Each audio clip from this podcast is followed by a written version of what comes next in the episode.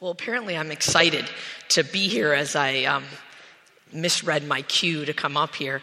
Um, but what an amazing time to just be with God together with this beautiful time of worship. So I just, I just want to take a moment to appreciate the privilege of being here together.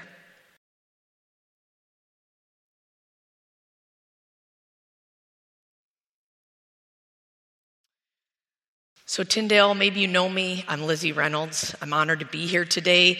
That being said, this is not the typical way I communicate or the most comfortable way. I typically have a cup of tea and there's one person. We're listening and we're talking. Or maybe I'm in the cafeteria and I'm hearing stories, or maybe in a Bible study. So, this seems bigger, less cozy, but we're going to like bring it in as I'm going to share bits of my life and maybe we can have some interaction as we go. But as I pondered what to share with you today, I began to think about the many conversations that I've had this semester with students, my friends, with myself. And as I scan the past months of my journal entries, I see a theme. And it's me talking to God, saying, I give up, God. I can't do this anymore. I'm overwhelmed. This is too much for me.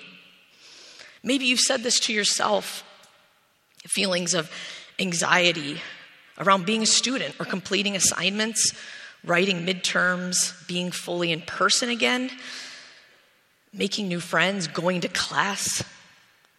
Or what about relational complexities?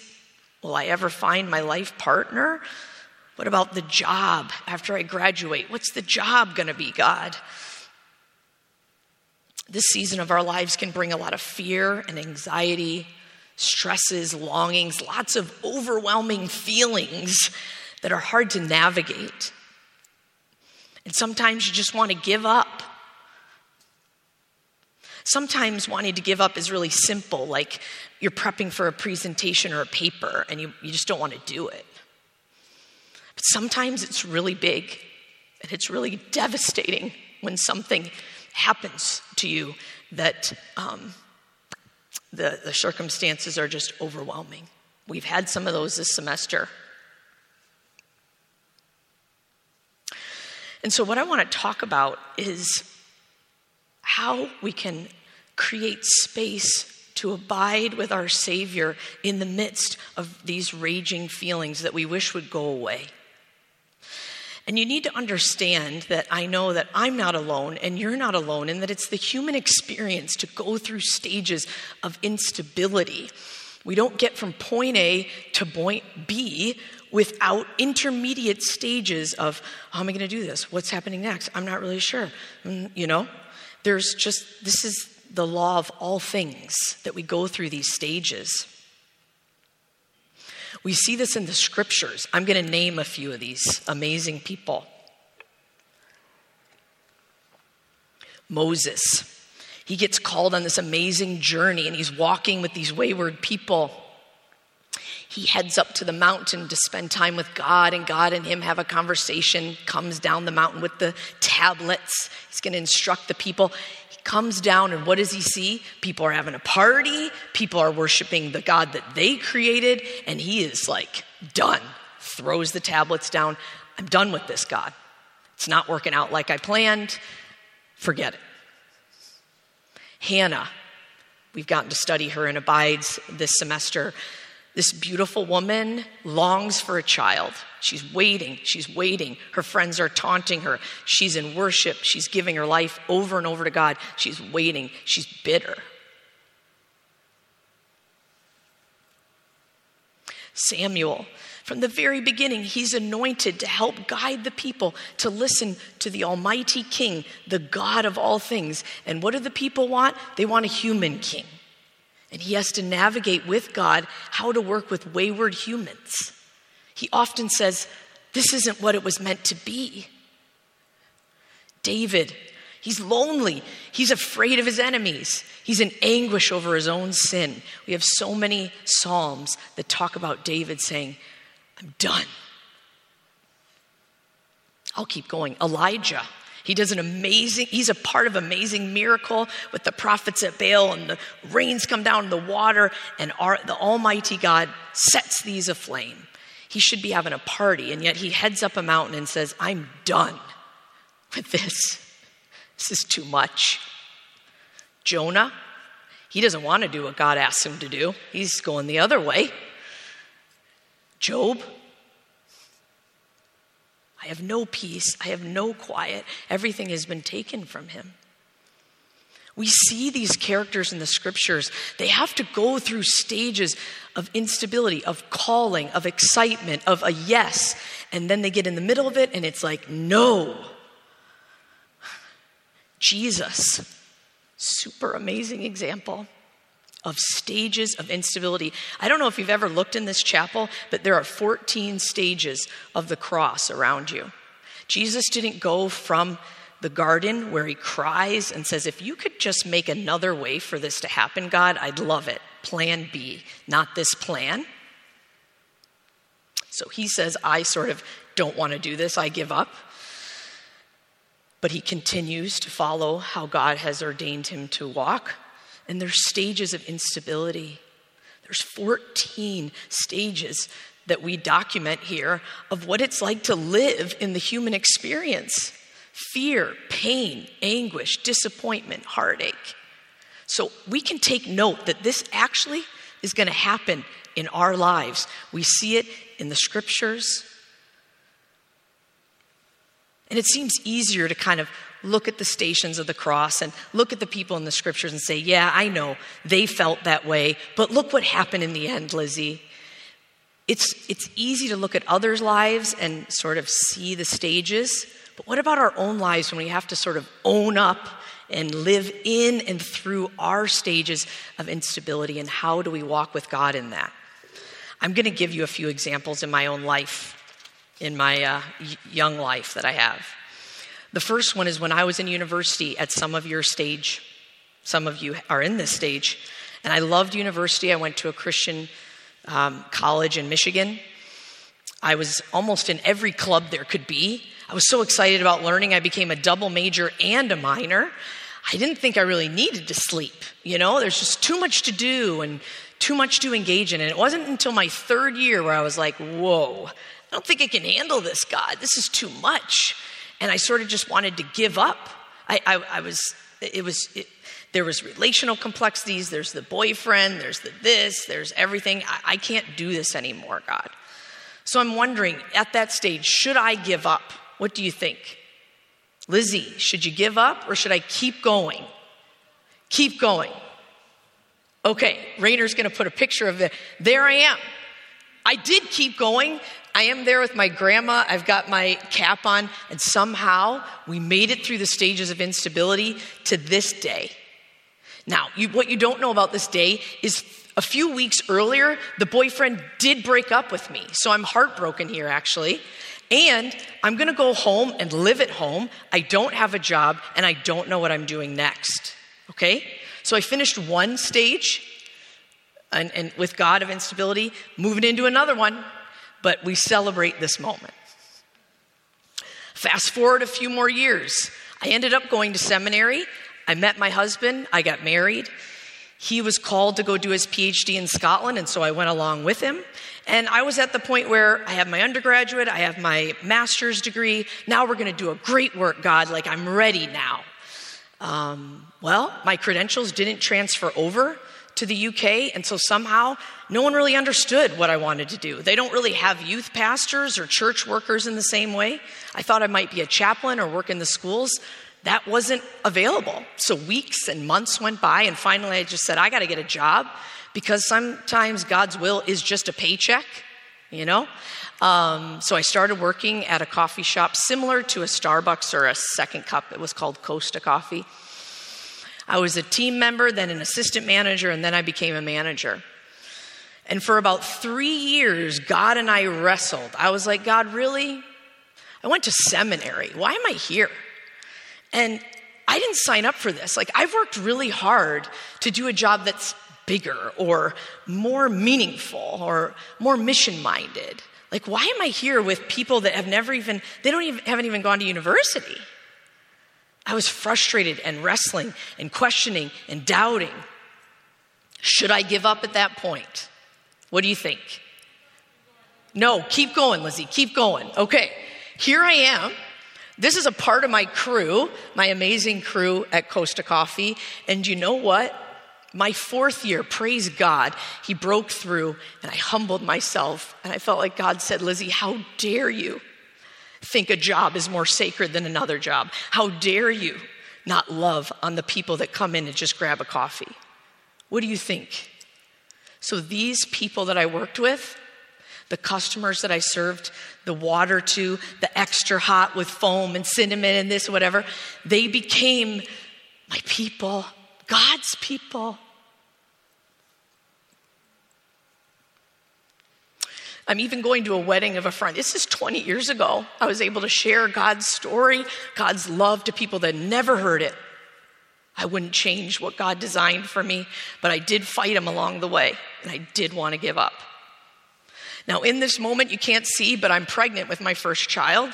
Ben is finishing up his PhD, but we have no job and we don't know where we're going to live. So we're moving into another stage of instability.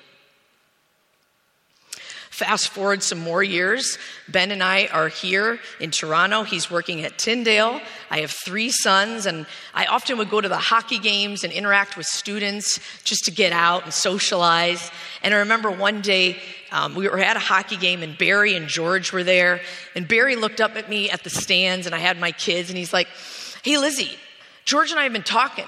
How about you come and work with us? We want you to be a part of our team. And I was like, no, I'm a mom. I mean, I know my kids are all going to be in school, but really? Like, uh, I'm not ordained. I don't have a PhD. And they're like, no, seriously, we really want you to just come and join us. So I decided to come into this family. And it's evolved over the years. This is my sixth year working here, and it evolved into mentoring and uh, spiritual development and working with um, the student leaders and prayer and it's really evolved. But I can't, I can't tell you how many days I've doubted being here, if I'm the right person, super insecure person. Lord, couldn't there be someone else with like the PhD and all the academic lingo that should do my job? Many times I've just wanted to give up. Should I give up? What do you think? Keep going, Lizzie. Okay. It's coming. Look at that. This is at the U Getaway. Many of you are in this picture.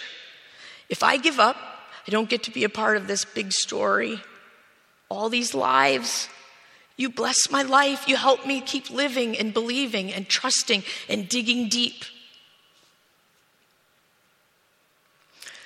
Presently, my children aren't young anymore. I have a high schooler now. And, you know, to be honest, I don't know how to be a mom of a high schooler. Never done it before. I have a lot of fear around it. I loved my little cozy nest, library time, swim time, worship time, meal time, but now it's all moving out and it's it's just different. I don't really like it. I often say, "Lord, can't we go back to the way it was?" I like my little family. I like my little boys. I don't know how to raise adults or maturing children. so, should I give up on my family? Should I give up being a mom just because I don't know what I'm doing or I'm afraid? What do you think? Keep going. So, let's see if there's a picture. There's not a picture because I'm smack dab in the middle of this work. I'm smack dab in the middle of overwhelmed not sure how to navigate this next season. God didn't give me a, a memo about how it's all going to go. I can't give up.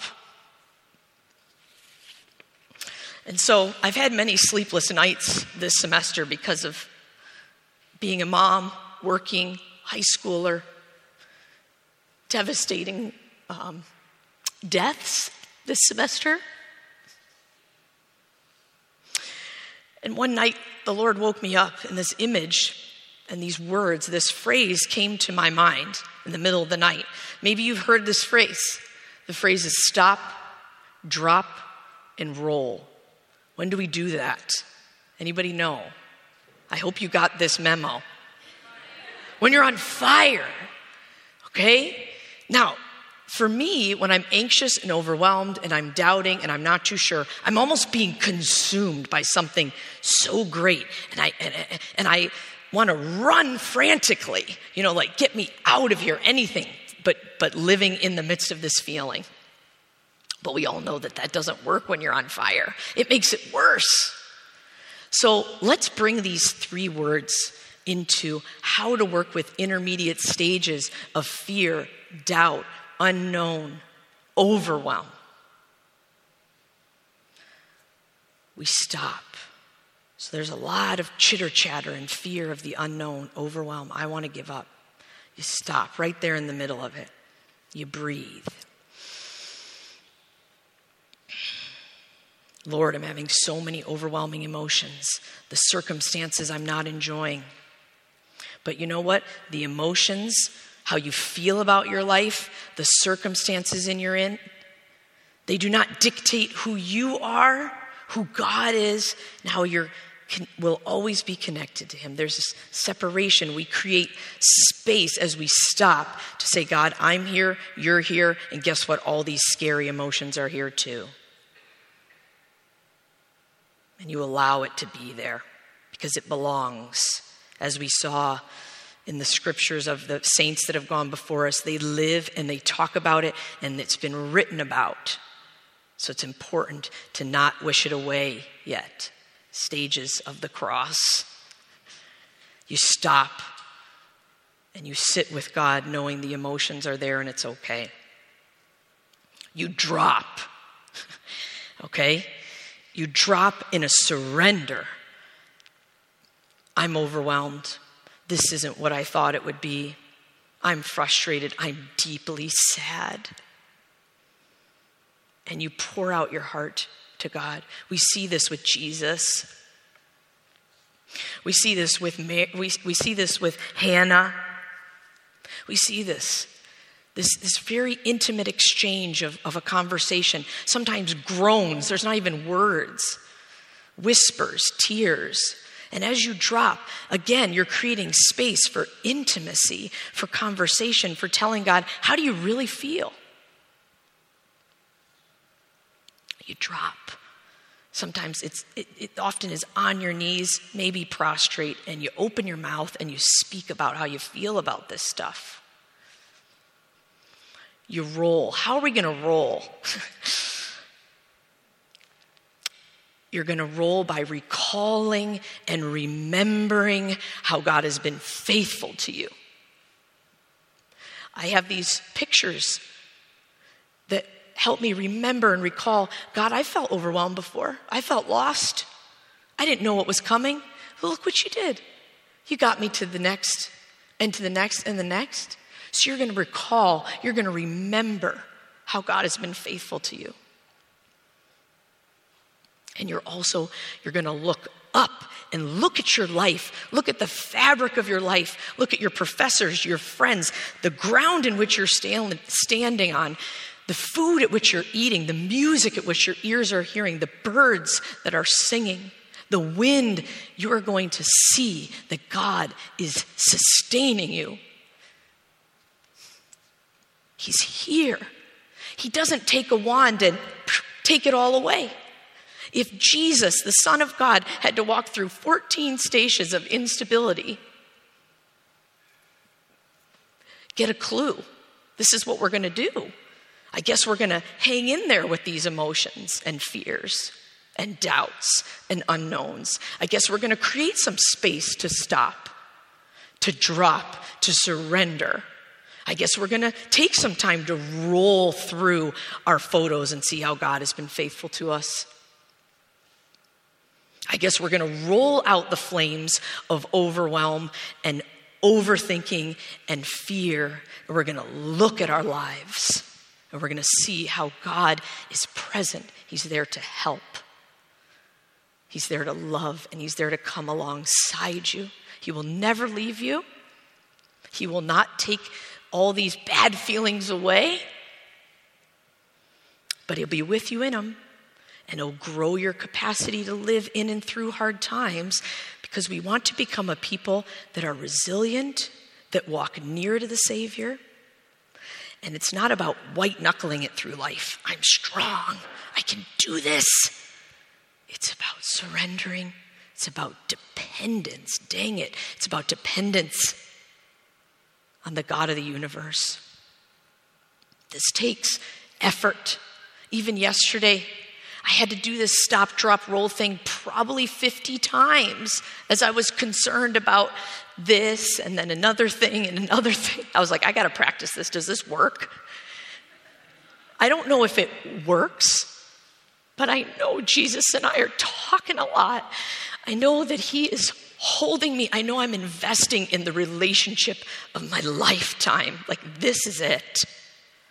Am I fixed? Is it over? Am I happy? It's beyond that. It's about intimacy, it's about abiding in all things. St. Francis of Assisi wrote a beautiful verse, a poem. It's called In All Things. It was easy to love God in all that was beautiful. The lessons of deeper knowledge, though, instructed me to embrace God in all things. The deeper knowledge, the lessons of deeper knowledge, though, knowledge of knowing our Savior, they instructed me to embrace my Savior in all things.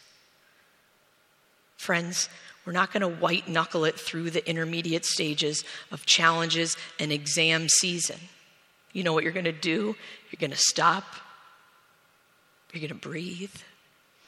You're going to know that it's okay to have overwhelm. You're going to drop. You're going to surrender. You're going to pray. You're going to sense compassion and love and embrace. And you're going to roll through your own story of God's faithfulness. So I'm going to pray for us. God, you are our refuge. Our circumstances aren't our refuge, and our feelings and our emotions, they're not our refuge either. Our dwelling place is in you. And you invite us to draw alongside you in all things, in all the intermediate stages. Lord, we're so impatient to go from one stage to the next without any struggle, without any bruises or bumps. But that's not life. And we know that through the intermediate stages is where we develop our relationship with you, where we grow. So, God, give us a willing spirit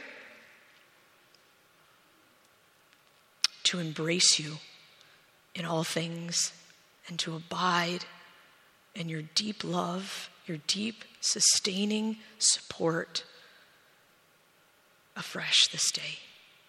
In Jesus' name, amen.